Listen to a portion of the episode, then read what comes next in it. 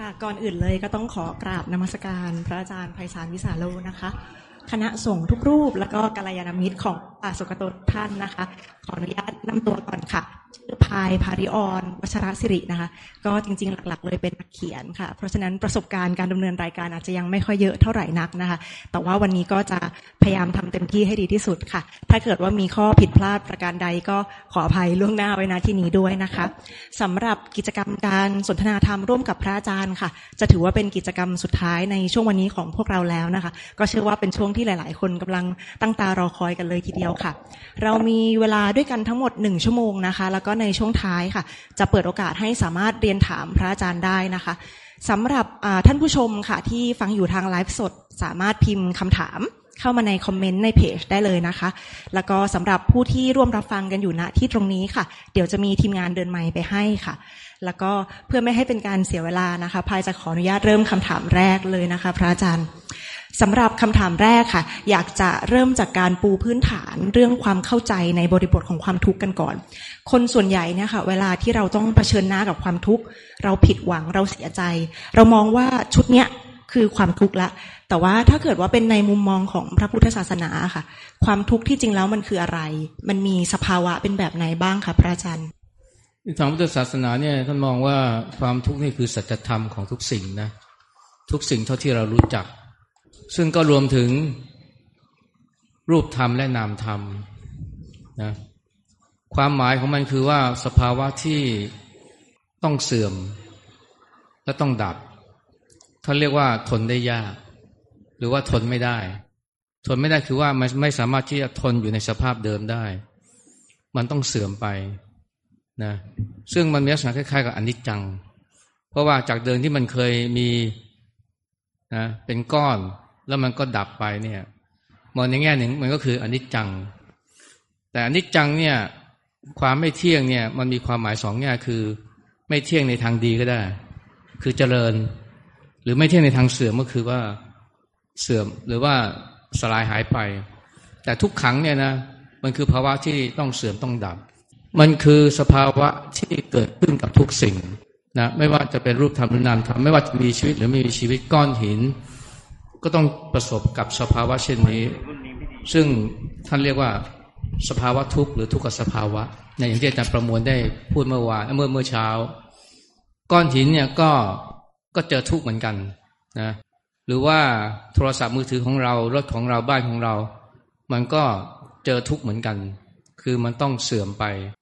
ไอ้เรื่องที่เป็นรูปธรรมเนี่ยเห็นได้ง่ายเพราะว่าวันนี้นะเห็นเป็นรูปเป็นร่างแต่ว่าพรุ่งนี้มันก็เสื่อมสลายหรือว่าผุพังไปนะอาจจะไม่ใช่พรุ่งนี้อาจจะเป็นมะรืนนี้อาจจะเป็นปีหน้า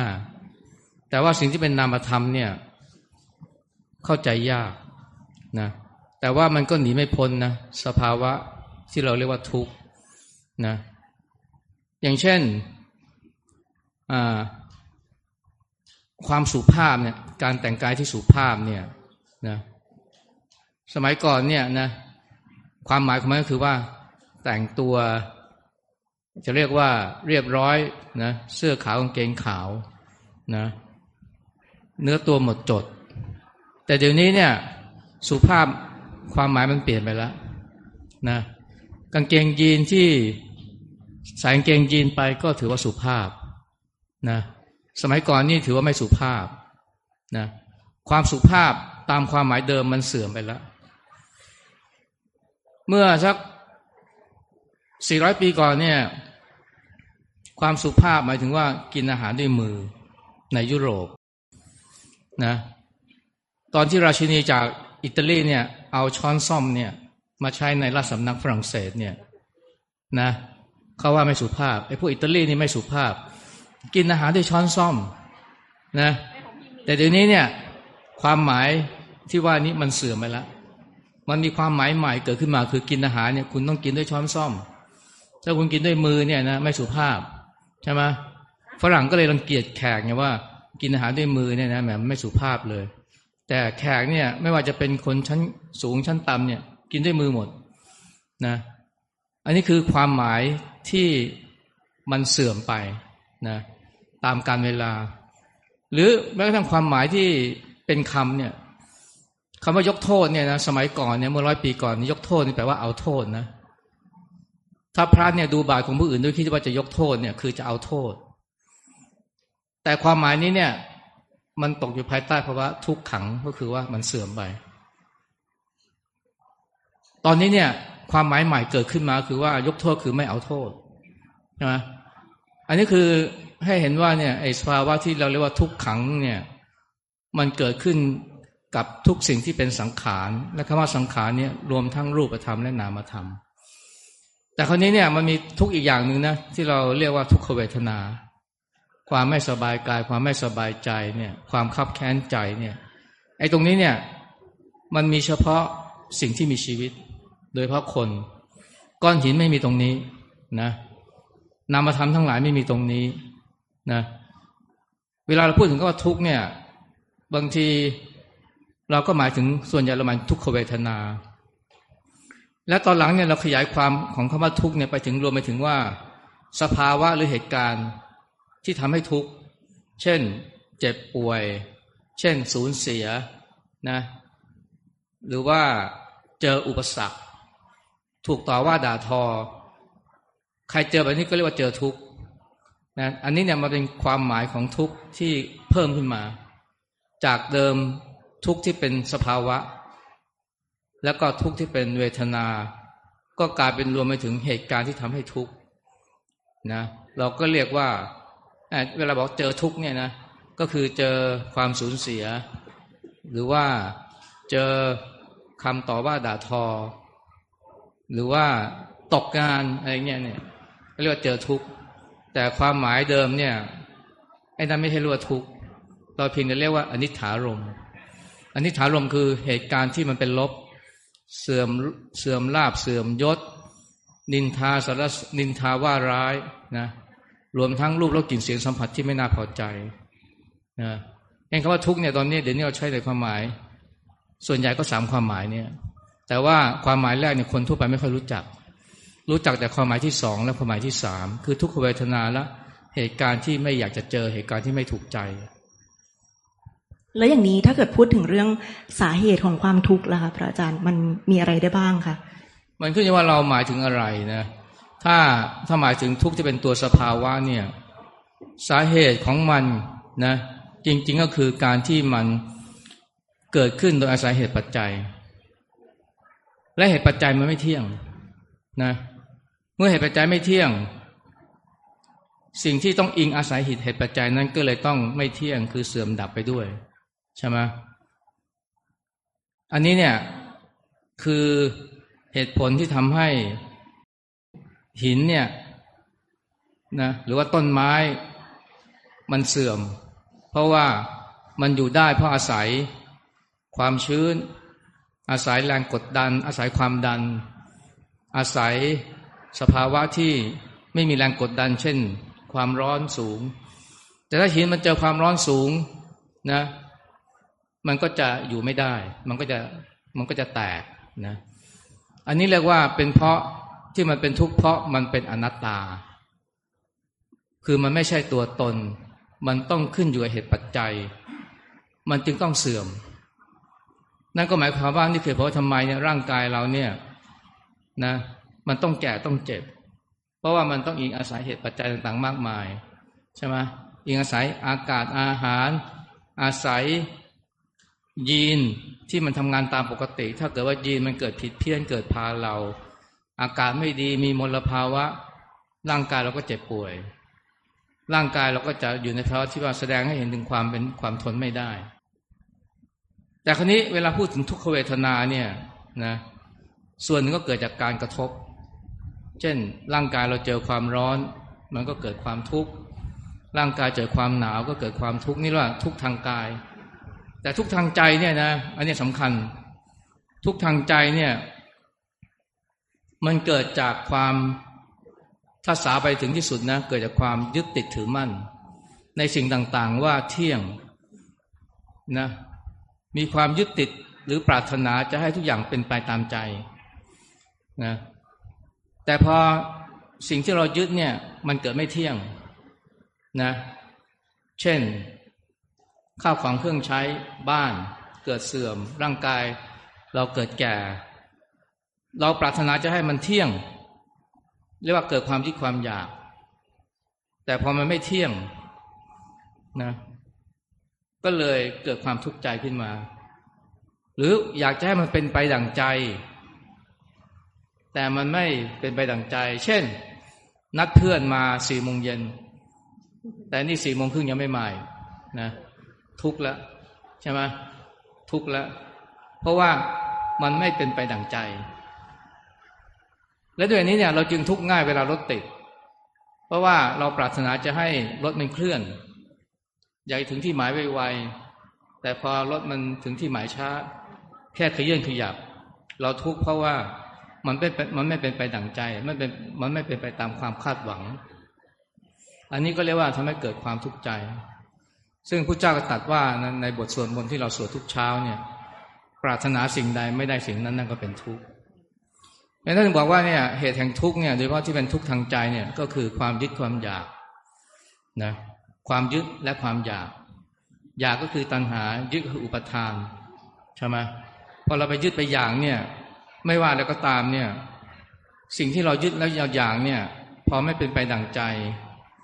เราก็ทุกข์ใจหรือพอมันเป็นไปตามเหตุตามปัจจัยคือเสื่อมเราก็ทุกข์ใช่ไหมตรงเนี้ยเป็นเหตุผลที่ทำให้คนเนี่ยทุกวันนี้มีความทุกข์มากแม้ว่าจะมีกินมีใช้แม้ว่าจะร่ำรวยแม้ว่าจะพรั่งพร้อมในวัตถุสิ่งเสพแต่สุดท้าย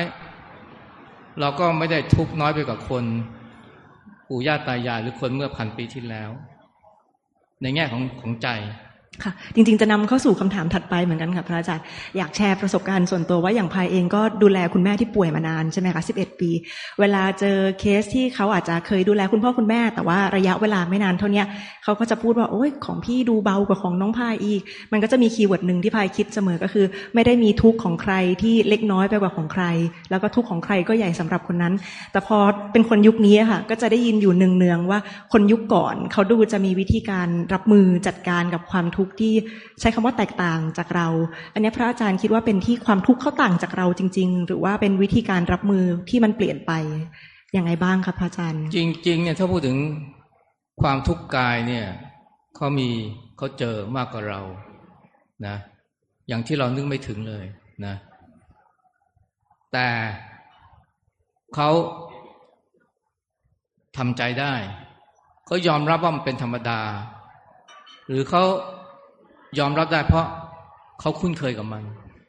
เช่นการที่เดินไปโรงเรียนหรือเดินไปไร่เนี่ยหกกิโลไปกลับสิบสองชั่วโมงเนี่ยไปกลับสิบสองกิโลเนี่ยสำหรับเรานี่เป็นเรื่องใหญ่มากเลยนะเพราะเราเดินไปแค่ปากซอยสองร้อยเมตรเราก็เหนื่อยแล้วนะแต่คนสมัยก่อนเนี่ยเรื่องธรรมดาเขาไม่ได้ทุกข์เลย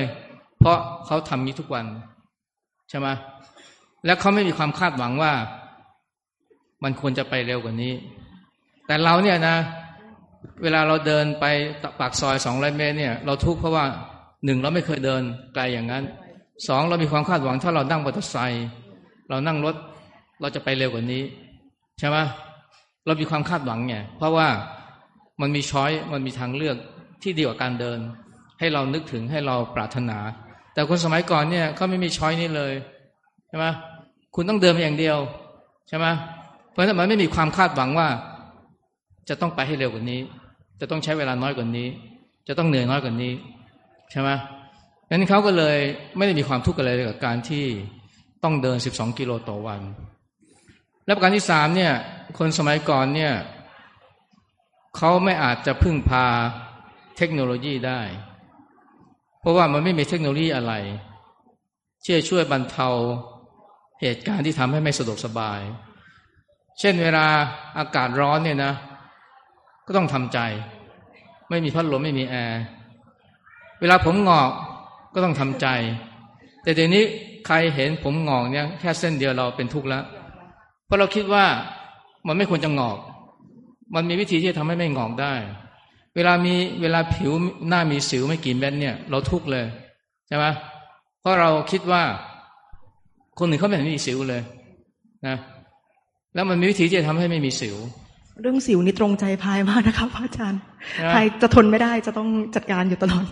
แต่คนสมัยก่อนเนี่ยมีสิวก็ต้องยอมรับเพราะมันไม่มีวิธีอะไรที่จะทำให้สิวหายก็แค่ยอมรับมันใช่ไหมใจที่เขาถูกฝึกมาตลอดชีวิตเนี่ยเพื่อให้ยอมรับหรือที่เราเรียกว่าทำใจเนี่ยมันก็ทำให้เขาเนี่ยแม้จะเจอความทุกข์เจออะไรมากมายมากกว่าเราเยอะแต่เขาไม่ทุกข์ใจเพราะเขาทำใจได้แต่สมัยนี้เนี่ยเราทำใจไม่เป็นใช่ไหมแค่เป็นสิวผิวแห้งผมแตกปลายนี่โหเราก็ทุกข์แล้วเพราะเรารู้ว่ามันไม่ต้องมีแบบนี้ก็ได้นะแล้วเดี๋ยวนี้เนี่ยบางทีน้ำหนักเกินน้ำหนักเยอะไปแล้วก็ทุกข์แล้วเพราะเราคิดว่าน้ำหนักเราน้อยกว่านี้ก็ได้ถ้าเราไปเสริมทรงเราไปผ่าตัดใช่ไหมคือเราทุกอย่างเนี่ยเราคิดแต่จะแก้บรรเทาความไม่ถูกใจความทุกข์ใจด้วยการไปจัดการกับสิ่งภายนอกโดยอาศัยเทคโนโลยีโดยอาศัยเงินเราคิดแต่จะไปจัดการกับสิ่งแวดล้อมนอกตัวแต่เราไม่เรียนรู้ที่จะทำใจฝึกใจซึ่งคนสมัยก่อนเนี่ยนะแม้กระทั่งคนรุ่นพ่อรุ่นแม่เราเนี่ยทำใจอย่างเดียวใช่ไหมพอทำใจอย่างเดียวแล้วเนี่ยมันก็ยอมรับได้พอยอมรับได้มันก็ไม่ทุกข์เมื่อสักครู่นี้พระอาจารย์พูดเรื่องทำใจไม่เป็นค่ะก็เลยชวนให้นึกถึงว่าถ้าเกิดว่าเป็นคนที่ไม่เคยฝึกปฏิบัติธรรมหรือว่าไม่เคยฝึกภาวนามาก่อนเลยเนี่ยจะมีเครื่องมืออะไรบ้างที่ช่วยเขารับมือกับความทุกข์ได้ในเบื้องต้นค่ะการที่เราไปเจอความยากลำบากทางกายเนี่ยมันไปช่วยฝึกมันเป็นวิธีที่ช่วยฝึกใจเราใช่ไหมถ้าเรารู้จักพาลูกพาหลานไปออกค่ายไปค้างแรมในป่าเขาจะได้เรียนรู้การทำใจรับมือกับความไม่สะดวกสบายทางกายความยากลำบากเนี่ยมันเป็นเครื่องมือที่วิเศษในการฝึกใจเราให้รู้จักทำใจอดทนแล้วก็รู้จักหาความสุขหรือความไม่ทุกข์จากความยากลำบากและมีสิ่งหนึ่งเนี่ยที่หลายคนพบว่ามันช่วยทำให้เขาทำใจได้ดีมากเลยนั่นคือการวิ่งการออกกำลังกายหลายคนที่วิ่งหรือออกกำลังกายหนักๆเนี่ยนะทำทุกวันทำทุกวันนี่นะโดยเฉพาะพวกที่วิ่งระยะยาวระยะยาวแบบมาราธอนเนี่ยเขาจะพบว่าตัวเองเนี่ยนะกินง่ายอยู่ง่ายแล้วก็อดทนได้ง่ายยอมรับอะไรได้ง่ายใช่ไหมอ่อนน้อมถ่อมตัวได้ง่ายได้ได้มากขึ้นซึ่งเป็นความเห็นของคนที่อยู่รอบตัวเขาเหมือนกันว่าเฮ้ยคนคนนี้เนี่ยตั้งแต่ที่เขาไปวิ่งมาราธอนกันนะมินิมาราธอนเนี่ยเขาเปลี่ยนไปเยอะนะเขาเป็นคนที่อยู่เรียบง่ายมากขึ้นอ่อนน้อมถ่อมตนมากขึ้นอีโก้น้อยลงนะแล้วก็ไปหลงไหลกับพวกช้อปปิ้งหรือว่าการเที่ยวน้อยลงซึ่งเจ้าตัวเองก็แปลกใจแต่มาอธิบายได้คือว่าเขาได้ฝึกในการในการเขี่ยวกรรมเอาชนะใจเอาชนะกิเลสของตัวเองการที่เราใช้ชีวิตเนี่ยหรือการทำกิจกรรมที่มันต้องชนะเอาชนะกิเลสอดทนต่ออดทนต่อความอ่อนแอนี่นะมันทำให้เรามีกำลังใจก็เลยมีพลังใจมีพลังใจและที่จะทำให้เราเนี่ยไม่ยอมแพ้ต่อกิเลสนะและปล่อยวางได้ง่ายอันนี้เป็นวิธีหนึ่งที่จะเรียกพระอาตมาก็เลยมองว่าไอ้การออกกำลังกายแบบนี้เนี่ยนะมันก็เป็นการปฏิบัติธรรมอย่างหนึ่งนะเพราะมันทำให้เราเนี่ยมีความเข้มแข็งในจิตใจคนสมัยนี้เนี่ยคิดเก่งคิดไวคิดทนคิดนานแต่ใจอ่อนแอพ่ายแพ้ต่อกิเลสได้ง่ายนะปล่อยตัวปล่อยใจไปตามกิเลสนะแต่คนที่เขาได้เจอความยากลำบากนะทุกวันเนี่ยเขาต้องออกกำลังต้องยอมที่จะตื่นแต่เช้าสู้กับความเกียจคร้านความง่วงเพื่อที่ออกไปวิ่งนะวันละห้ากิโลสิบกิโลเนี่ยนะโอ้มันเปลี่ยนจิตเปลี่ยนใจเขาได้นี่เป็นวิธีหนึ่งนะในการที่จะทำให้คนเราเนี่ยได้ฝึกการทำใจจนสามารถที่จะเอาชนะกิเลสบางชนิดได้ อย่างนี้แปลว่าถ้าเกิดว่าเป็นคนที่เคยได้ฝึกปฏิบัติธรรมหรือว่าฝึกภาวนามาก่อนเขาก็จะรับมือกับความทุกข์ได้ดีขึ้นใช่ไหมคะเพราะว่าอย่างพายเองเนี่ยตอนที่คุณแม่ป่วยเนี่ยพายอายุสิบหกใช่ไหมคะก่อนหน้านั้นก็ไม่เคยฝึกปฏิบัติมาก่อนเลยแล้วเวลาที่ความทุกข์ชุดใหญ่มันเกิดขึ้นฉับพลันทันทีมันจู่โจมกระทบใจเราเนี่ยเหมือนเราไม่รู้วิธีการตั้งตัวรับมือกับมันตรงนี้ถ้าเกิดว่าได้ฝึกฝนมาก่อนมันก็จะช่วยให้เรารับมือได้ดีขึ้นมากน้อยแค่ไหนอย่างไรครับพระอาจารย์ถูกต้องแล้วเพราะว่าการปฏิบัติธรรมเนี่ยมันก็เป็นการฝึกจิตให้เอาชนะกิเลสเอาชนะความคุ้นชินเอาชนะนิสัยเดิมๆเวลาคนที่ไม่เคยปฏิบัติธรรมเนี่ยต้องมาปฏิบัติธรรมเนี่ยนะโอ้มันต้องสู้กับกิเลสเยอะเลยสู้กับแรงแรงแรงดึงดูดของสิ่งเร้าที่เราคุ้นเคยอาหารที่อร่อยเพลงที่ไพเราะหนังที่สนุกกาแฟนะหรือว่าบุหรี่นะหรือว่าการที่ได้ไปไปเมาไปมอยกับใครต่อใครใช่ไหมเราทำอย่างนั้นไม่ได้ที่เราทำไม่ได้เพราะว่าเราถูกห้ามทำเพราะว่าครูบาอาจารย์เขาเฝ้ามองอยู่หรือว่าใครๆเขาก็ทำอย่างนั้นใช่ไหมบางทีต้องนั่งเนี่ยสิบชั่วโมงต่อวันห้าชั่วโมงต่อวันเนี่ยคือโดยธรรมชาติเนี่ยมันต้องสู้กับกิเลสนะมันต้องเคี่ยวกรำความอยากภายในซึ่งถ้าเราทำและผ่านมันได้เนี่ยจิตใจเราจะเข้มแข็งนะและต่อไปเนี่ยถ้าเราปฏิบัติถูกปฏิบัติเป็นเนี่ยเราก็จะรู้วิธีจัดการกับความคิดที่มันเป็นตัวกระตุ้นให้เกิดความทุกข์คนเราเนี่ยคนสมัยนี้เนี่ยไม่ได้ทุกข์กายแต่ทุกข์เพราะความคิดความคิดเนี่ยมันมามันมามันมาปรุงมาแต่งให้เราเนี่ยเกิดความเกิดความทุกข์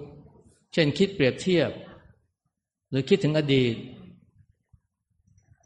ไปจมอยู่กับเหตุการณ์ที่เลวร้ายในอดีตความสูญเสียความโศกเศร้า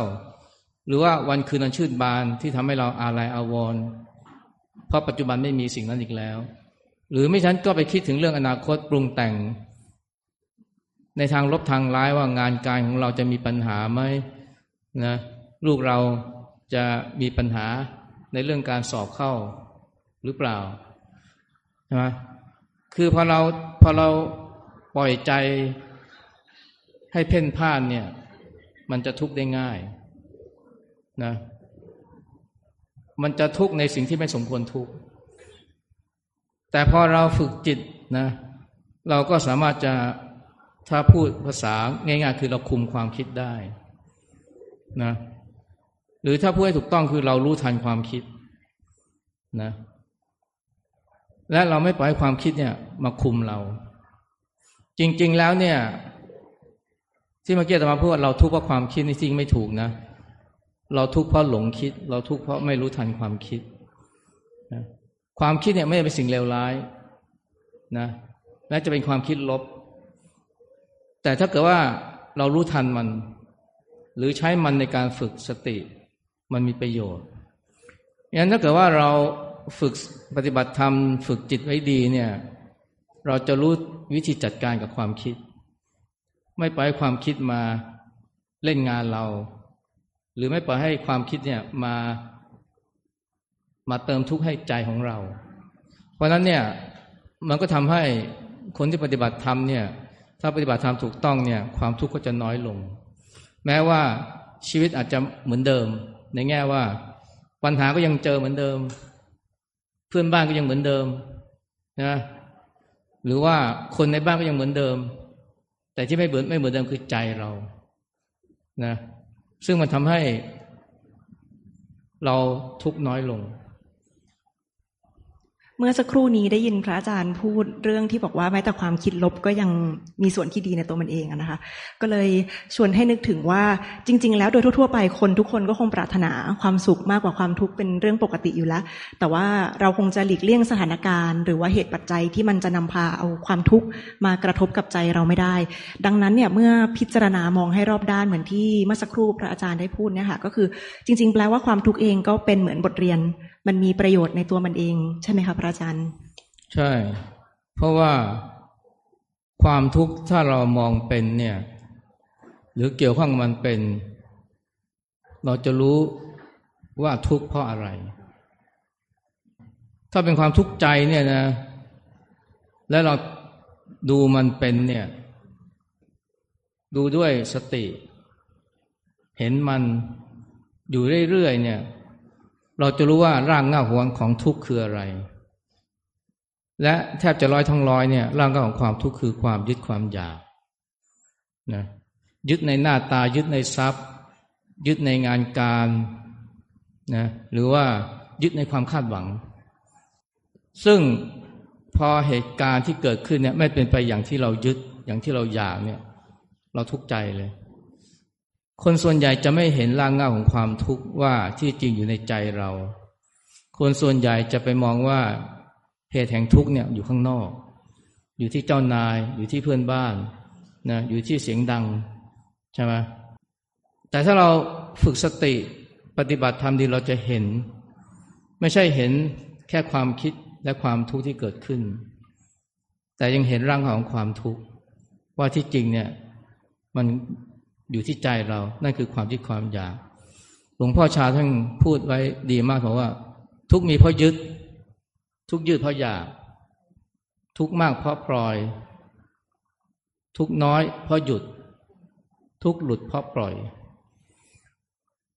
คนส่วนใหญ่ถ้าไม่มองจิตไม่ปฏิบัติธรรมอย่างถูกต้องเนี่ยจะไม่มีทางเห็นเลยนะว่ารากเหง้าของความทุกข์เนี่ยทุกข์ใจเนี่ยความหงุดหงิดความรำคาญความโกรธความโศกความเศร้ามันอยู่ที่ใจของเราคือความยึดความอยากเราจะโทษสิ่งภายนอกหลวงพ่อชาท่านพูดไปอีกอย่างนึงนะบอกว่าเวลาเราเอามือล้วงเข้าไปในหลุมอ่ะถ้ามือล้วงไม่ถึงก้นหลุมนะร้อยทั้งร้อยจะบอกว่าเป็นเพราะหลุมมันลึกไม่มีใครบอกว่าเป็นเพราะมือเราสั้นนี่ใครบอกเลยว่าเป็นเพราะแขนเราสั้นนะเป็นเพราะหลุมมันลึกท่านกำลังบอกว่าในเราเนี่ยมักจะโทษสิ่งภายนอกว่าก่อนที่จะกลับมามองใจของเราเวลามีเสียงดังเราได้ยินแล้วเราหงุดหงิดเนี่ยเราก็มักจะโทษต้นเสียงไม่ว่าจะเป็นเสียงคุยหรือว่าเสียงโทรศัพท์มือถือนะแต่ที่จริงเนี่ยเสียงเหล่านั้นไม่ได้ทำให้เราทุกข์แต่ที่เราทุกข์เพราะใจที่ไปผลักไสเสียงนั้นนะใจที่ไม่ยอมรับเสียงนั้นนะใจที่แล้วยิ่งไม่ยอมรับเนี่ยยิ่งก็ยิ่งไปจดจ่อยิ่งผลักไสก็ยิ่งจดจ่อยิ่งไม่ชอบอะไรเนี่ยก็ยิ่งจดจ่ออย่างนั้นน่ะทุกอย่างเลยนะถ้าเราอะไรที่เราไม่ชอบเนี่ยใจหนึ่งก็อยากจะผลักไสแต่ยิ่งผลักไสยิ่งจดจ่อเช่นความปวดเนี่ยนะความปวดเราไม่ชอบนะแต่ปวดตรงไหนนะใจจะจดจ่อตรงนั้นน่ะทั้งที่ไอ้จุดที่ปวดเนี่ยแค่ หนึ่งเปอร์เซ็นต์ ไอ้จุดที่ไม่ปวดเนี่ย เก้าสิบเก้าเปอร์เซ็นต์ แต่เราไม่เคยสนใจ เก้าสิบเก้าเปอร์เซ็นต์ ที่ไม่ปวดแล้วเราสนใจไอ้ หนึ่งเปอร์เซ็นต์ ที่ปวดถ้าเกิดมีเสียงยินทงดังนะตรงเนี้ยนะคนส่วนใหญ่เนี่ยจะเพ่งไปจดจ่อที่เสียงริงโทนยิ่งไม่ชอบยิ่งไปเพ่งที่เสียงริงโทนจนไม่รู้เลยอาตมาพูดอะไรทั้งที่อาตมาพูดอาจจะเสียงดังกว่าแต่ว่าทำไมใจเราไปจดจ่ออยู่กับเสียงริงโทนที่กำลังดังอยู่เพราะเราไม่ชอบยิ่งไม่ชอบก็ยิ่งผลักไสยิ่งผลักไสยิ่งจดจ่อยิ่งจดจ่อยิ่งทุกข์ยิ่งทุกข์ยิ่งผลักไสผลักไสยิ่งจดจ่อจดจ่อก็ยิ่งทุกข์ถ้ามือเรามีกลิ่นเหม็นนะถูกกลิ่นเหม็นเนี่ยน้ำปลาปลาร้านะขี้หมาหรือขี้ตุ๊กแกเหม็นเราทำไงเราล้างล้างก่อนล้างมือล้างนิ้วแล้วทำไงเอามาดมถ้าหมอนถ้าเหม็นเราก็ล้างต่อล้างเสร็จเอามาดมไม่ชอบแล้วดมทำไมนะเวลาคนเขาคอมเมนต์เราวิจารณ์เราทางโซเชียลมีเดียเนี่ยเราไม่ชอบอย่างยิ่งไม่ชอบเนี่ยเรายิ่งคิดถึงข้อความนั้นคอมเมนต์นั้นแล้วจิตก็ยิ่งยุ่มร้อนยิ่งรุ่มร้อนยิ่งคิดนะเพราะฉะนั้นเนี่ยอันนี้เนี่ยสรุปก็คือว่าเราทุกข์ใจเนี่ยไม่ใช่เพราะสิ่งที่มากระทบแต่เป็นเพราะปฏิกิริยาของใจเราที่มีต่อสิ่งนั้นและที่เรามีปฏิกิริยาในทางที่เติมทุกข์ให้กับเรามากขึ้นเรื่อยๆเนี่ยหรือว่าทำร้ายใจเรามากขึ้นเรื่อยๆเนี่ยเป็นเพราะเราลืมตัว แล้วถ้าเราไม่ลืมตัวเนี่ยเราจะสงสารตัวเองเราจะรักตัวเองธรรมชาติคนเราเนี่ยเรามักจะบอกเรารักตัวเองเรารักตัวเองแต่ทำไมเราชอบซ้ำเติมตัวเองนะชอบไปจดจ่อกับสิ่งที่ทำให้เราทุกข์ใจเครียดแค้นเศร้าโศกนั่นเป็นเพราะว่าเราไม่รักตัวเองและที่เราไม่รักตัวเองเพราะเราลืมตัวเพราะถ้าเราไม่ลืมตัวเมื่อไหร่เนี่ยธรรมชาติคือมันจะรักตัวเองสงสารตัวเองจะพยายามไม่เพิ่มทุกข์ให้กับตัวเองไม่ทำร้ายตัวเองก่อนหน้านี้พระอาจารย์ได้กล่าวถึงคำสอนหลายๆคำของหลวงปู่ชาค่ะก่อนหน้านี้ก็เคยได้ฟังพระอาจารย์เทศเกี่ยวกับหลวงปู่ชาที่พูดว่าความสุขกับความทุกข์เหมือนหัวงูกับหางงูอยากให้ช่วยอธิบายตรงนี้เพิ่มเติมนิดนึงค่ะมันก็เหมือนกับหัวกับก้อยอะเหรียญเหรียญนึงเนี่ยมันย่อมมีทั้งหัวและก้อยมีหัวแต่ไม่มีก้อยได้มามือเราเนี่ยนะมันก็ต้องมีทั้งหน้ามือและหลังมือใช่ไหมมีแต่หน้ามือแต่ไม่มีหลังมือได้ไหมไม่ได้สุขก็เหมือนกันนะสุขกับทุกข์มาด้วยกันอะไรที่ทำให้เรามีความสุขสิ่งนั้นก็จะทำให้เรามีความทุกข์เราสุขเรื่องลูกแม่เนี่ยพ่อแม่สุขสุขเพราะลูกแต่แล้วก็ทุกข์เพราะลูกใช่ไหมเราสุขเพราะรถบางคนสุขเพราะรถรถยนต์นะนะแต่ไม่มีอะไรที่ทำให้เขาทุกข์เท่ากับรถยนต์มีใครมาขีดมาข่วนก็โกรธหรือมีใครมาตำหนิรถก็โมโหอันนี้พระเจ้าเนี่ยเคยสนทนากับกับพราหมณ์นะและกับเทวดาเทวดาบอกว่ามีโคก็สุขเพราะโคมีลูกก็สุขเพราะลูกพระเจ้าก็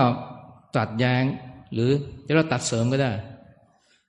มีโคก็ทุกข์เพราะโคมีทุกมีลูกก็ทุกข์เพราะลูกที่อาตมาบอกว่าพระองค์ไม่ได้พูดแย้งพระองค์แค่พูดเสริมเพราะว่าโคก็ให้สุขแล้วก็สามารถทำให้เราทุกข์นะอะไรที่ให้ความสุขกับเราเนี่ยสามารถจะทำให้เราเป็นทุกข์ได้เสมอเพราะมันคือสิ่งที่คู่กันแต่มีเงื่อนไขว่าเมื่อเราสุขแล้วเนี่ยเราอย่าเพลินในสุขเราจะไปยึดในสิ่งที่ให้ความสุขกับเราถ้าเราไม่ยึดในสิ่งที่ให้ความสุขกับเราหรือไม่ยึดในตัวสุขนั้นเนี่ยพอสิ่งนั้นแปรผันไปลูก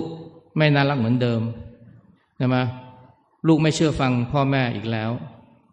ลูกไม่เรียนตามที่พ่อแม่หวังก็ไม่ทุกข์นะมีสุขก็อย่าเพลินในสุขนะเมื่อสุขกลายเป็นทุกข์เราก็จะไม่ทุกข์ใจไปด้วยท่านอาจารย์หลวงพ่อชาก็เลยบอกว่าเนี่ยสุขเนี่ยนะมันเหมือนกับหางงูทุกข์เนี่ยเหมือนกับหัวงูนะจับหัวงูงูก็กัดนะจับหางงูถ้าไม่รีบปล่อยมันก็แหวงมากัดถ้าหมายความว่าทุกข์เนี่ยถ้าเราเจอเราก็เราก็ไม่สบายใจแต่สุขก็เหมือนกันถ้าเราถ้าเราเจอแล้วเราไม่เราเราไปเราไม่ปล่อยเรายังยึดสุดท้ายเราก็จะทุกข์เพราะสิ่งที่เรายึดเนี่ยมันไม่เที่ยงไม่ว่าสิ่งนั้นจะเป็นรูปธรรมหรือนามธรรมไม่ว่าสิ่งนั้นจะเป็นร่างกายของเราหรือแม้กระทั่งความสุขความสงบในใจพวกนี้ไม่เที่ยงเพราะฉะนั้นเวลาปฏิบัติธรรมเนี่ยครูบาอาจารย์ท่านก็บอกว่าเวลาใจสงบเนี่ยก็ให้รู้ว่าสงบนะอย่าไปเพลินในความสงบเพราะถ้าคุณเพลินในความสงบเมื่อไหร่เนี่ยคุณจะทุกข์ไม่ช้าก็เร็วเพราะถึงเวลาที่ความสงบหายไปนะความสุขจะกลายเป็นทุกข์เลยอันนี้คือกับดักของนักปฏิบัติธรรมเพราะนักปฏิบัติธรรมหลายคนเนี่ยเวลาปฏิบัติธรรมเนี่ยต้องการความสงบและสมมุติว่าได้ความสงบนะก็จะไปติดความสงบแต่พอออกจากการปฏิบัติธรรมกลับไปบ้านเจอเสียงดังของลูกลูกทำตัวไม่ถูกใจสามีนะไม่เก็บของเป็นที่นะ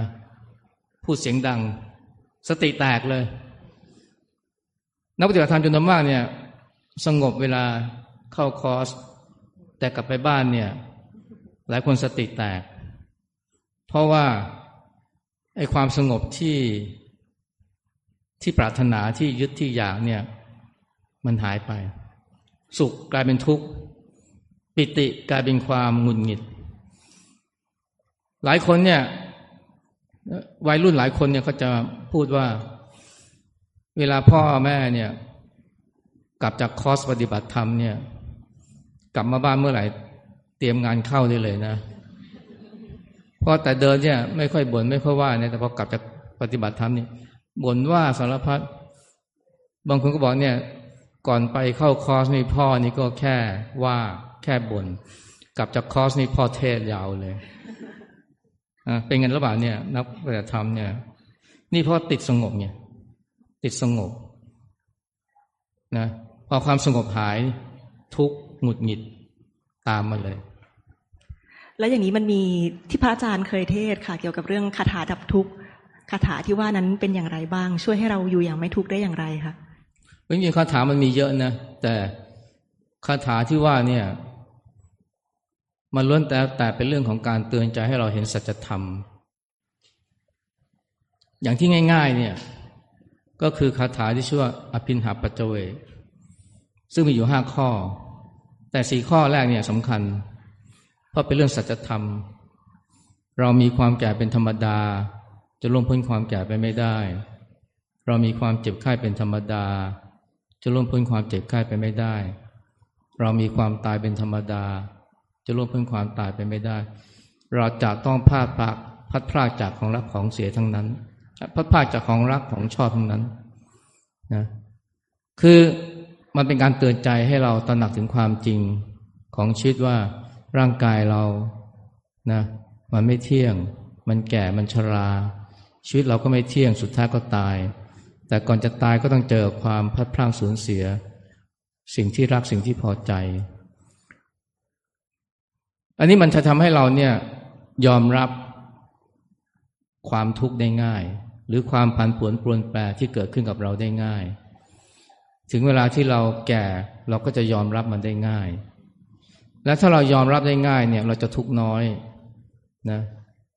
ความทุกข์ไม่ได้เกิดจากการที่มีเหตุร้ายเกิดขึ้นกับเรามากเท่ากับการที่เรายอมรับมันไม่ได้นะแก่แต่ถ้ายอมรับได้นี่ไม่ทุกข์นะป่วยแต่ถ้ายอมรับได้เนี่ยมันไม่ทุกข์นะแม้ทั้งตายเนี่ยยอมรับได้มันก็ไม่ทุกข์แต่ว่าก่อนที่จะยอมรับความตายได้ก็ให้ยอมรับกับความพลัดพรากสูญเสียที่เกิดขึ้นหรือความไม่สมหวังไม่ถูกใจนะรถติดอ่ะก็ยอมรับได้จิตไม่ตกเพื่อนผิดนัดอ่ะก็ยอมรับได้ใจไม่ตกงานการมีอุปสรรคก็ยอมรับได้นะโพสต์ไปแล้วไม่มีคนกดไลค์ก็ยอมรับได้ใช่ไหมอันนี้ถ้าเราฝึกใจยอมรับแบบนี้เนี่ยเราจะทุกข์น้อยเพราะว่าทุกข์เนี่ยอย่างที่อาตมาบอกมันไม่ได้เกิดจากการที่มีสิ่งที่ไม่ถูกใจเกิดขึ้นกับเราแต่เป็นเพราะเราปฏิบัติกับมันไม่ถูกนั่นคือการผลักไสมันการไม่ยอมรับมันการปฏิเสธโวยวายตีโพยตีพายอันนี้คือคาถาที่หนึ่งคาถาที่สองเนี่ยนะก็คือคาถาที่ชื่อว่าไตรลักษณ์อนิจจังทุกขังอนัตตานะเพราะถ้าเราเข้าใจคาถานี้เราจะทำให้เราตระหนักว่าอะไรแล้วก็ไม่เที่ยงแล้วก็ไม่มีอะไรที่ยึดมั่นถือมั่นได้เพราะว่าทุกอย่างมันไม่คงที่ไม่มีอะไรที่คงตัวมันต้องเสื่อมสลายหายไปและไม่มีอะไรที่จะถือว่าเป็นเราเป็นของเราได้สำคัญมากเพราะว่าคนมักจะโทษว่าความทุกข์เกิดจากความผันผวนปรวนแปรในชีวิตเช่นจากสาวจากหนุ่มก็กลายเป็นแก่สุขภาพดีก็กลายเป็นป่วยคนรักที่เคยอยู่กับเราก็ล้มหายตายจากไปงานการที่เคยมั่นคงก็สูญสลายหายไปชื่อเสียงเกียรติยศที่เคยมีก็สูญหายไปเราคิดว่าทุกข์เพราะเหตุการณ์เหล่านี้นะอาจารย์ได้มาที่อาจารย์พูดถึงทุกข์สามประการเนี่ย ที่เราบอกเนี่ยทุกประการที่สามคือเหตุการณ์เหตุการณ์ที่ทำให้เกิดทุกขเวทนาแต่จริงแล้วเหตุการณ์เหล่านี้มันไม่ได้ทำให้เกิดทุกขเวทนานะหรือไม่ได้ทำให้เกิดความทุกข์นะเหตุการณ์เหล่านี้เนี่ยเมื่อเกิดขึ้นแต่ใจเราก็ไม่ทุกข์ได้ถ้าเราไม่ไปยึดสิ่งต่างๆว่าเป็นเราเป็นของเราถ้าเราเข้าใจเรื่องอนิจจังทุกขังอนัตตาตัวอย่างที่ดีเนี่ยนะนะก็คือกรณีของนางกีสาโคตมีในสมัยพุทธกาลนางกีสาโคตมีเนี่ยเสียลูกตั้งแต่ยังเล็กเลยและนางก็ยอมรับไม่ได้ว่าลูกตายไปขอให้ใครต่อใครเนี่ยช่วยชุบชีวิตลูกหรือปลุกลูกให้ฟื้นขึ้นมา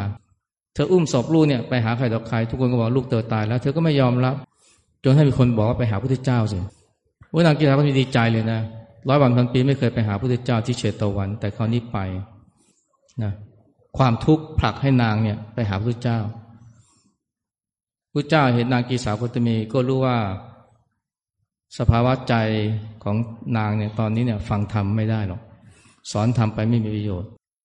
พระเจ้าก็เลยออกอุบายว่าเนี่ยเราช่วยลูกของเธอได้ถ้าเธอไปหาเม็ดผักกาดจากบ้านที่ไม่มีคนตายมาให้เรา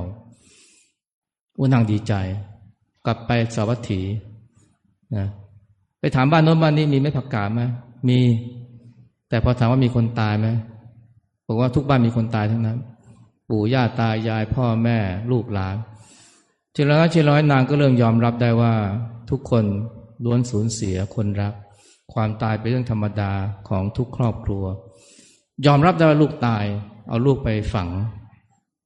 เสร็จแล้วก็นึกถึงพระเจ้าก็เลยกลับมาเฝ้าพระเจ้าตอนนี้พระเจ้าเห็นว่านางเนี่ยเริ่มจะเป็นผู้เป็นคนแล้ว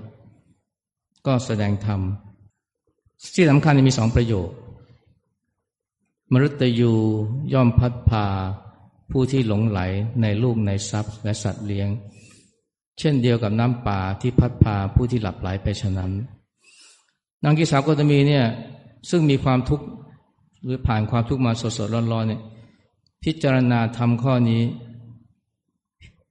เกิดปัญญาเลยดวงตาเห็นธรรมได้เป็นพระโสดาบันเลยจากคนที่เพิ่งเศร้าโศกเสียใจจนกระทั่งแทบไม่เป็นผู้เป็นคนตอนนี้กลายเป็นพระอริยบุคคลไปซะแล้ว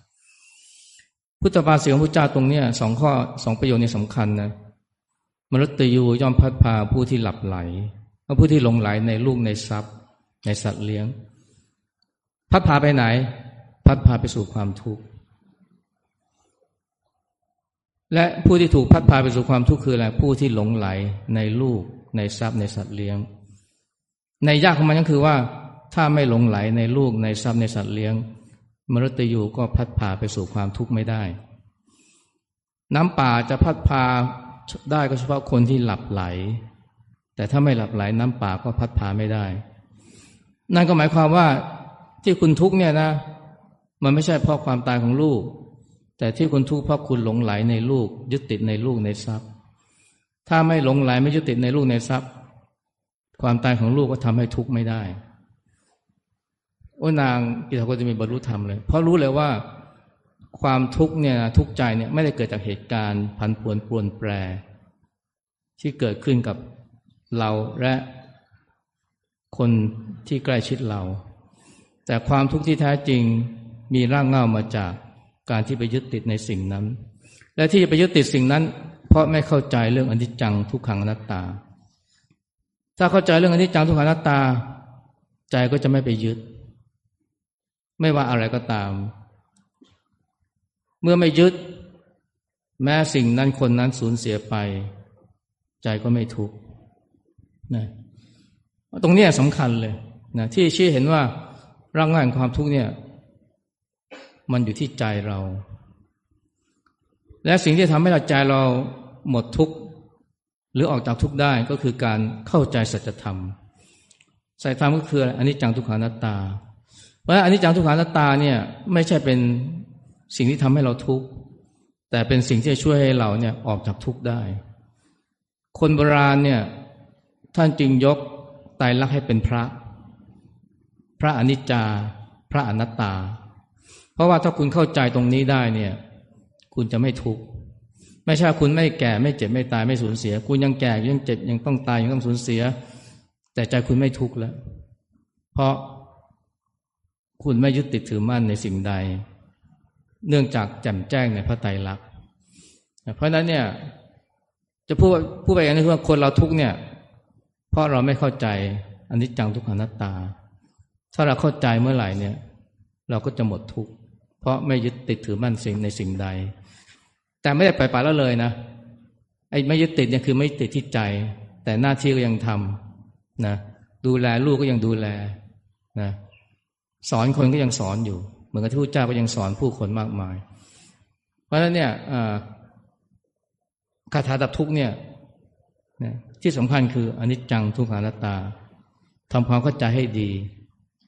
แต่ว่าจะเข้าใจได้เนี่ยไม่ใช่แค่ท่องจำมันเป็นความคิดนะอาจารย์ประมวลได้พูดเมื่อเช้าว่าความคิดเนี่ยมันไม่ช่วยเรานะเพราะถึงเวลาเจอทุกข์เนี่ยมันลืมหมดใช่ไหมไอ้ที่รู้อะไรมามากมายเนี่ยพอเจอทุกข์จริงๆเนี่ยนะลืมหมดนะอย่าว่าแต่สูญเสียคนรักเลยนะแค่ถูกด่านั่นแหละลืมตัวเลยจำได้ดีเลยนะครูบาอาจารย์บอกว่าโกรธคือโง่โมโหคือบ้านะเวลาโกรธให้อยู่กับพุทโธนะแต่พอถูกด่านะลืมเลยนะลืมคำสอนทุกอย่างเลยจะเล่นแต่ว่าเจ้าแต่ว่ากูจะบี้มันยังไงนะจะตอบโต้มันยังไงมันธรรมะที่เรารู้มาเป็นความคิดแต่ถ้าเกิดว่าเราฝึกจิตจนมีสติจนเกิดปัญญาเนี่ยสติมันจะออกมารับมือกับความโกรธและที่จริงมันไม่รอให้ความโกรธมันไม่รอให้ความโกรธเกิดขึ้นก่อนเพียงแค่เริ่มมีจุดสปาร์คขึ้นมาในใจคือความไม่พอใจความหงุดหงิดสติมันก็เข้าไปเข้าไปจัดการแล้วนะอันเนี้ยมันเป็นเป็นเรื่องของการการเห็นนะไม่ใช่คิดหลวงพ่อเขียนท่านเน้นมากเลยนะเห็นอย่าเข้าไปเป็นสุดท้ายท่านพูดแม้กระทั่งว่าเห็นทุกข์ก็พ้นทุกข์นี่คือข้อความที่ท่านเขียนไม่นานก่อนที่ท่านจะมรณภาพตอนนั้นท่านพูดไม่ได้แล้วท่านเขียนนะท่านเขียนสั้นๆว่าเห็นทุกข์ก็พ้นทุกข์เห็นทุกข์ทีแรกคือเห็นความทุกข์ใจที่เกิดขึ้น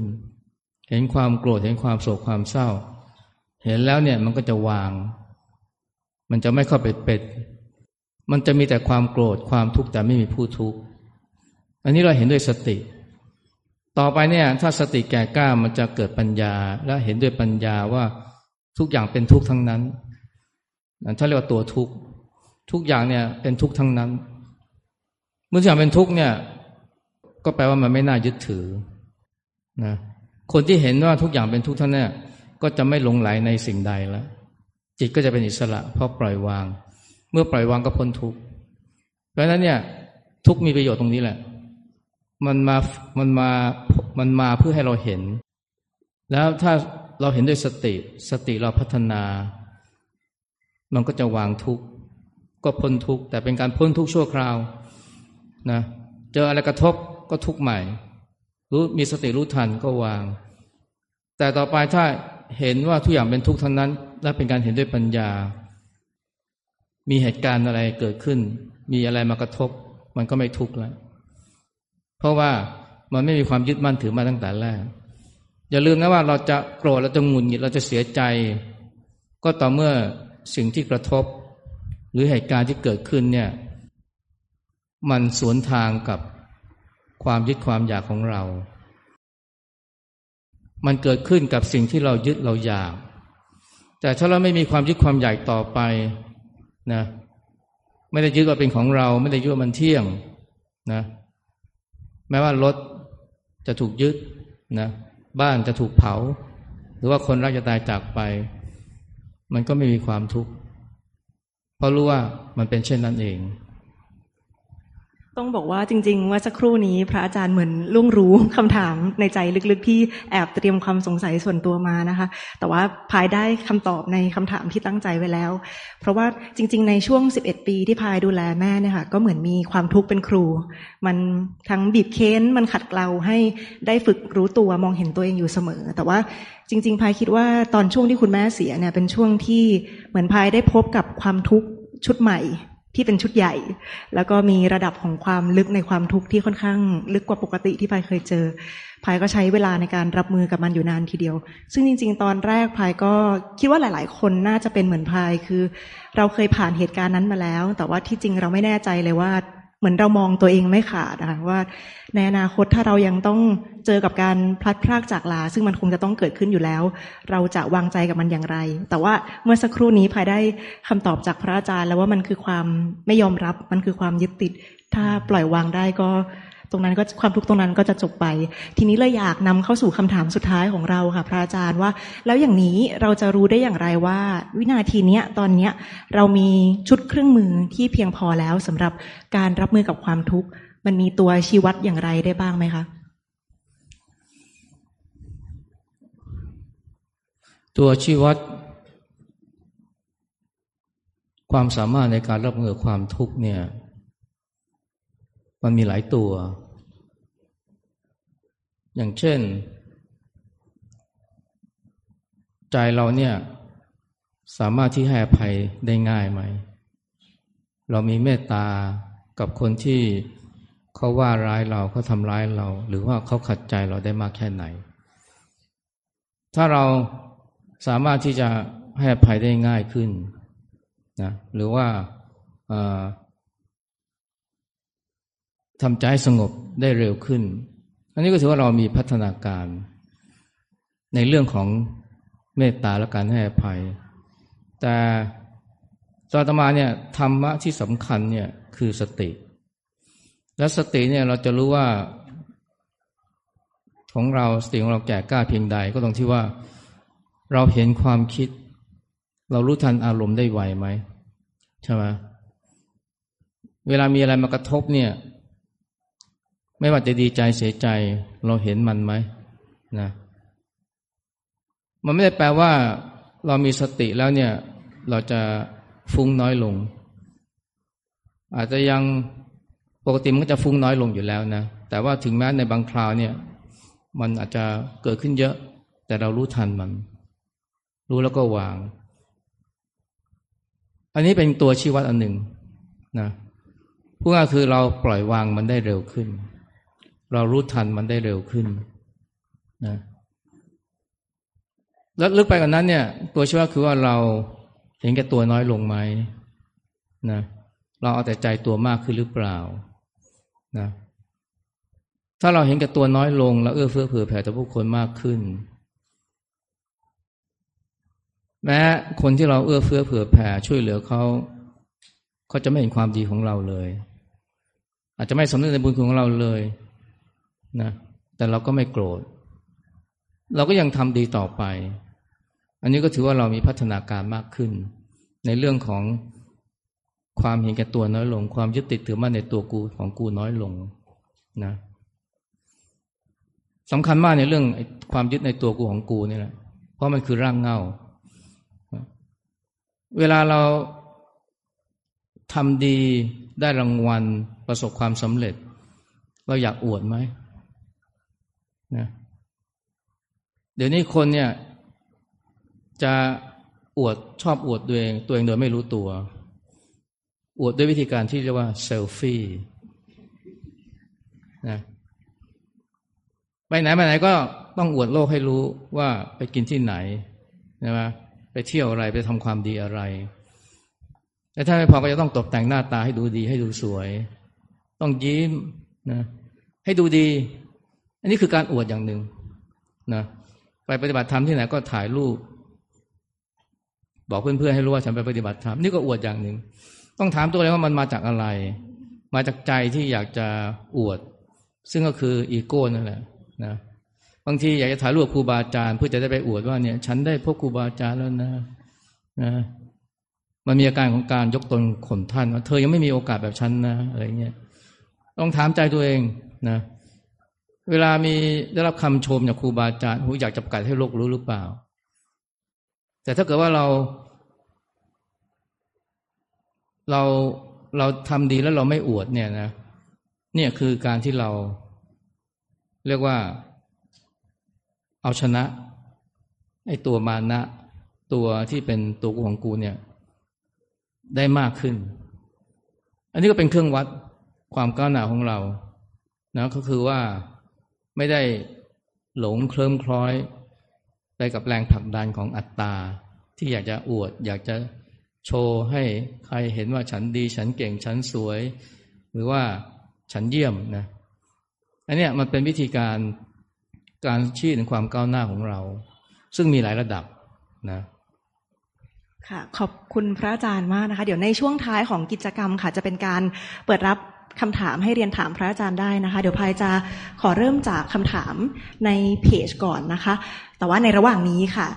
ท่านที่รับฟังกันอยู่ณที่ตรงนี้ถ้าใครมีคำถามเตรียมคำถามไว้ในใจได้เลยนะคะเพราะว่าเดี๋ยวจะมีเดินไมค์ไปด้วยเช่นกันค่ะคำถามจากเพจนะคะก็อันแรกเลยค่ะพระอาจารย์อันนี้คิดว่าหลายคนน่าจะอยากถามบอกว่าอยากให้พระอาจารย์ช่วยอธิบายคำของหลวงพ่อค่ะที่ว่าไม่เป็นอะไรกับอะไรเนี่ยมันคืออะไรค่ะนิมนต์ค่ะอะไรตัวหลังเนี่ยนะก็คือทุกสิ่งทุกอย่างไม่ว่าจะเป็นรูปธรรมนามธรรมนะส่วนอะไรตัวแรกเนี่ยง่ายๆเนี่ยคือไม่เป็นเจ้าของสิ่งใดนะไม่ยึดมั่นถือมั่นสิ่งใดว่าเราเป็นเจ้าของสิ่งนั้นนะนะ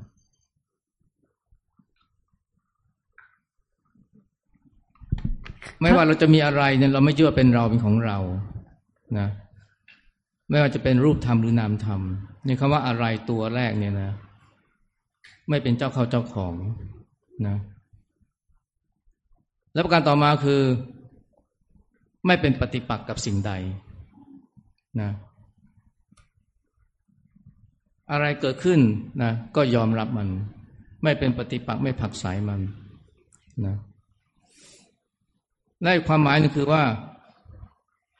ไม่เป็นอะไรคือไม่ได้ยึดมั่นถือมั่นว่าเป็นครูเป็นอาจารย์เป็นผู้หญิงผู้ชายนะพวกนี้เนี่ยเป็นสมมุตินะตรงนี้ก็ยากหน่อยนะไม่เป็นอะไรเนี่ยคือเรียกว่าอยู่เหนือสมมุติเป็นพ่อเป็นแม่เป็นพระเป็นครูบาอาจารย์เป็นคนเนี่ยมันก็ยังเป็นสมมุติแล้วเราเวลาเราพิจารณาธรรมะบทที่เรียกว่าธาตุปัจจเวกเนี่ยนะเราก็จะพิจารณาว่าปัจจัยสี่เนี่ยนะ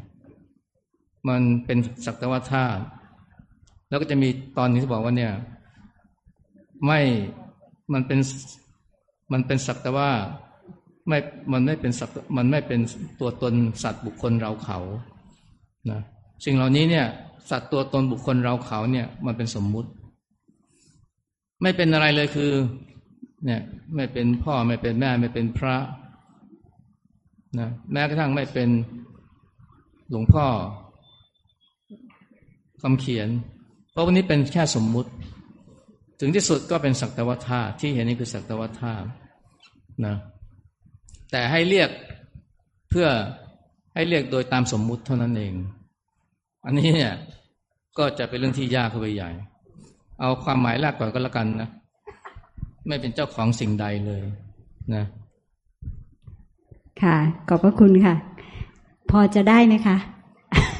โอเคอันนี้ใช้ตัวเองวัดค่ะใช้คนที่โง่ที่สุดวัดเวลาที่ เวลาที่เราอยู่ในห้องเรียนค่ะเดี๋ยวมีอีกหนึ่งคำถามค่ะพระอาจารย์ขอขอโอกาสนะคะ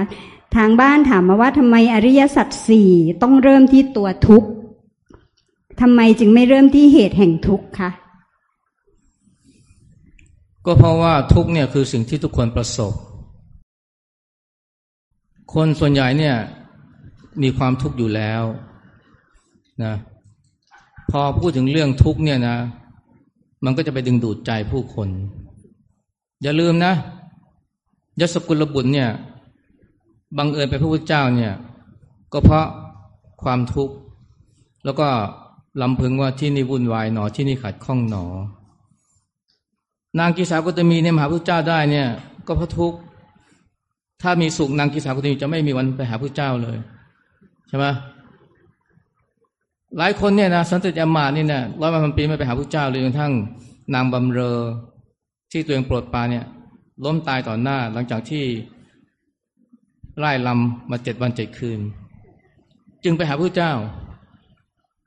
คนเราเนี่ยถ้าไม่เจอทุกข์มันไม่ไปหาธรรมนะแม้พระเจ้าเนี่ยก็ฉลาดนะพูดถึงอริยสัจสี่เนี่ยมันก็ทำให้คนเนี่ยสนใจขึ้นมาเลยเพราะคนส่วนใหญ่มีทุกข์อยู่แล้วใช่ไหมเขารู้ว่าเนี่ยอริยสัจสี่พูดเรื่องทุกข์สนใจขึ้นมาและประการต่อมาคือว่าถ้าคนเราไม่เห็นทุกข์ไม่รู้ทุกข์เราจะรู้จักสมุทัยได้อย่างไรนะคนไม่ค่อยอยากหาสมุทัยคือแห่งทุกข์หรอกนะคนเราเนี่ยเราจะค้นพบเหตุแห่งทุกข์ได้ก็ต่อเมื่อเจอทุกข์ก่อนนะเพราะฉะนั้นเนี่ยกิจที่พึงทำต่ออริยสัจข้อแรกเนี่ยซึ่งเป็นหนึ่งในกิจญาณเนี่ยกิจญาณนี่คนส่วนใหญ่ไม่ค่อยรู้จักอ่ะนะกิจญาณข้อแรกคือทุกข์เป็นสิ่งที่ต้องรู้รู้คือว่าดูเห็นพิจารณาแล้วจึงจะสาวไปถึงเหตุแห่งทุกข์คือสมุทัยและสมุทัยคือสิ่งที่ต้องละนะคนเราเนี่ยถ้าหากว่าไม่ไม่เจอทุกข์เนี่ยมันยากที่จะเข้าใจสมุทัยเพราะนั้นเนี่ยการที่เริ่มต้นจากสมุทัยเนี่ยมันจะเรียกว่าไม่ดึงดูดใจผู้คนแล้วก็ในทางปฏิบัติก็เป็นการข้ามขั้นตอนนะก็เหมือนกับคุณต้องเป็นโรคก่อนคุณจะรู้ว่าโรคมีสาเหตุจากอะไรใช่ไหมถ้าไม่เป็นโรคก่อนเนี่ยนะเป็นเริ่มต้นที่เหตุแห่งโรคเนี่ยนะมันก็ข้ามขั้นตอนไปใช่ไหมคุณต้องเป็นโรคก่อนแล้วค่อยหาว่าเหตุแห่งสาเหตุของโรคคืออะไรปาสตูหรือปาสเตอร์จึงพบว่ามันเกิดจากแบคทีเรียใช่ไหมขอบพระคุณค่ะพระอาจารย์ชัดเจนมากทีเดียวอันนี้กระจ่างมากกว่าไม่เป็นอะไรกับอะไรค่ะอันนี้กระจ่างค่ะโอเคค่ะงั้นขอโอกาสให้กับญาติธรรมที่อยู่ในห้องนี้นะคะได้มีโอกาสถามคำถามกับพระอาจารย์เพราะว่านานๆจะได้มีโอกาสเจอกันตัวต่อตัวค่ะเชิญค่ะรู้สึกว่าจะมีคนนั่งอยู่ตรงกลางนะคะอยากจะถามมุสามาค่ะแล้วก็กำลังเจอความทุกข์ด้วยนะคะก็มาจากลำพูนนะคะหลวงพี่ค่ะก็อุตส่าห์ถอดลงมาเพราะมีทุกข์เนี่ยแหละถ้ามีทุกข์ก็ไม่นึกไม่นึกถึงหลวงพี่เคยไปหาหลวงพี่เมื่อตอนเรียนมหาลัยหรือเรียนจบอะค่ะเพราะว่าทำงานแล้วก็แบบมือติดเมาส์อะค่ะจำได้ไหมคะแล้วก็แบบมือคลายไม่ออกเพราะว่าเนี่ยทุกข์มากก็ไปหาน้องถามว่าน้องถามว่าตอนนั้นอะที่มือติดเมาส์อะจะไปวัดหรือจะไปโรงพยาบาลพอรู้ว่ามันไม่ได้มาจากป่วยกายแต่ว่ามาจากป่วยใจยึดติดกับงานกับอะไรเงี้ยค่ะก็ไปอยู่กับหลวงพ่อที่วัดประมาณสิบวันก็แต่ว่าที่มาคราวนี้ค่ะก็น่าจะจริงๆตั้งใจจะขึ้นไปที่ที่ที่วัดกับพี่อวยพรนะคะแต่พอดีไม่ได้ไป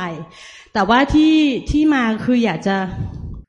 คืออยากจะรู้สึกว่าที่ที่ผ่านมาค่ะคำถามก็คือว่าเราเราต้องฝึกแค่ไหนผ่านอะไรแค่ไหนถึงจะไหวกับเวลาแบบเดี๋ยวนะคะเวลาที่แบบทุกข์มาจริงๆอะค่ะเพราะว่าตอนนั้นแค่เห็นหน้าหลวงพ่อก็แบบว่าคือเมื่อเมื่อเจ็ดปีที่แล้วอะค่ะที่พ่อคือเมื่อเมื่อเจ็ดปีที่แล้วนะคะที่พ่อป่วยเป็นมะเร็งอะค่ะก็คิดว่าจะกลับมาก็คือแล้วก็กลับบ้านที่แบบเคยทำงานอยู่เดินทางรอบโลกอะไรอย่างนี้ก็กลับมาแล้วก็ดูแลพ่อนะคะแล้วก็ค่ะแล้วก็คิดว่าเออมันผ่านช่วงนั้นมาได้แล้วเพราะว่าคือพ่อเขาก็หายป่วยแล้วอะไรอย่างเงี้ยค่ะแล้วก็แล้วก็คือเราก็ทำอะไรเยอะแยะทำสวนแบบคือไปตั้งคือทุกอย่างมันเหมือนแบบโอเคแล้วอะไรอย่างเงี้ยค่ะดีแล้วแล้วก็เพื่อสองเดือนที่ผ่านมาค่ะเขาก็แบบมีอาการขึ้นมาอีกเงี้ยค่ะแล้วก็คือเราก็ช่วงนั้นนะก็เลยรู้สึกว่า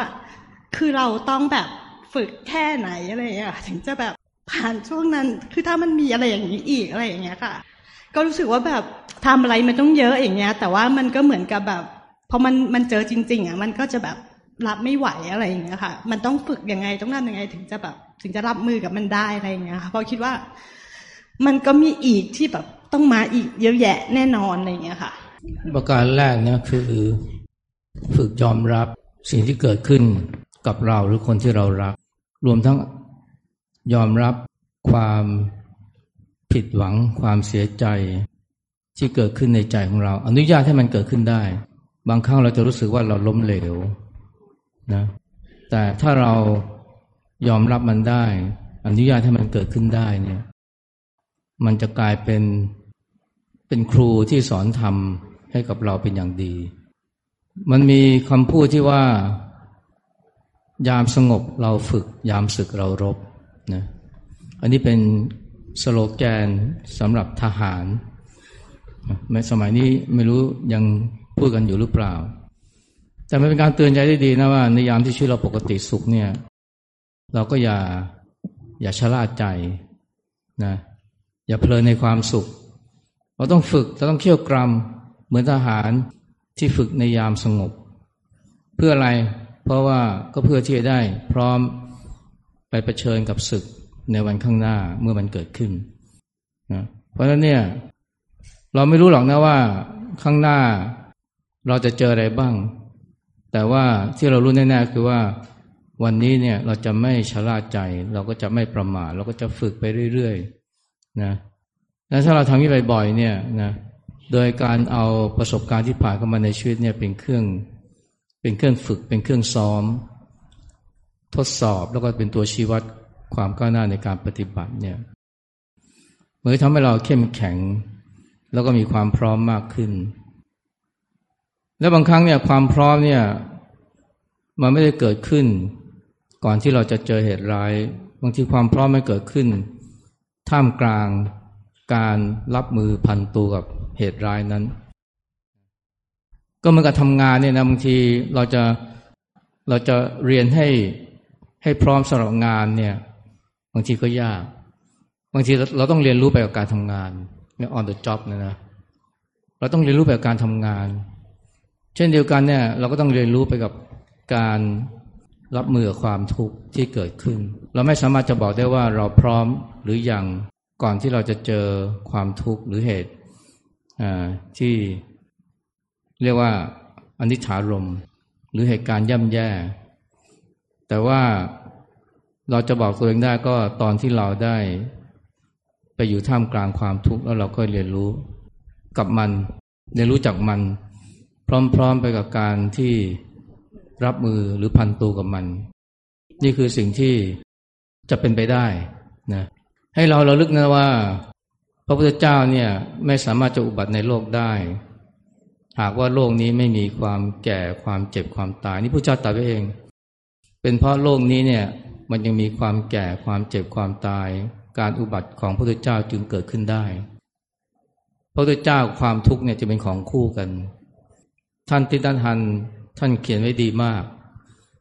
ด้วยคำสี่คำเป็นภาษาอังกฤษ no mud no lotus ไม่มีโคลนตมก็ไม่มีดอกบัวไม่มีทุกข์ก็ไม่มีพระเจ้าเพราะนั้นเนี่ยเมื่อเราเจอทุกข์ก็ขอให้เรายอมรับมันแล้วก็เรียนรู้ไปกับมันถึงแม้ว่าความทุกข์จะมันจะหยาบจะกร้านแต่ว่ามันก็เป็นครูที่สามารถจะทำให้เราเนี่ยได้เติบโตมากขึ้นก็คงจะและแน่นอนนะเราอาจจะอาจจะล้มเหลวอาจจะอาจจะท้อแท้บ้างก็ยอมอนุญาตให้ความรู้สึกนี้เกิดขึ้นกับเราได้อย่าโทษตัวเองนะเพราะว่าในกระบวนการที่เราเจอทุกข์นั่นแหละที่เราจะเข้มแข็งขึ้นไปเรื่อยๆกราบขอบพระคุณพระอาจารย์นะคะแล้วก็เชื่อว่าคำของพระอาจารย์เมื่อสักครู่นี้น่าจะช่วยปลอบประโลมแล้วก็ช่วยชี้แนะได้ไม่มากก็น้อยนะคะและสำหรับวันนี้ค่ะพระอาจารย์ก็ได้ช่วยชี้แนะพวกเราในหลายๆเรื่องเลยนะคะก็ทั้งสาเหตุแห่งการเกิดทุกข์ทั้งวิธีการรับมือกับความทุกข์นะคะแต่ว่าเป็นที่น่าเสียดายที่เวลาในวันนี้ของกิจกรรมของพวกเราจบลงแล้วนะคะภายขอเป็นตัวแทนค่ะกราบขอบพระคุณพระอาจารย์ไพศาลนะคะที่เมตตามาสนทนาธรรมกับพวกเราในวันนี้ค่ะแล้วพบกันใหม่ในโอกาสหน้าขอบคุณทุกท่านที่ติดตามฟังด้วยนะคะสวัสดีค่ะ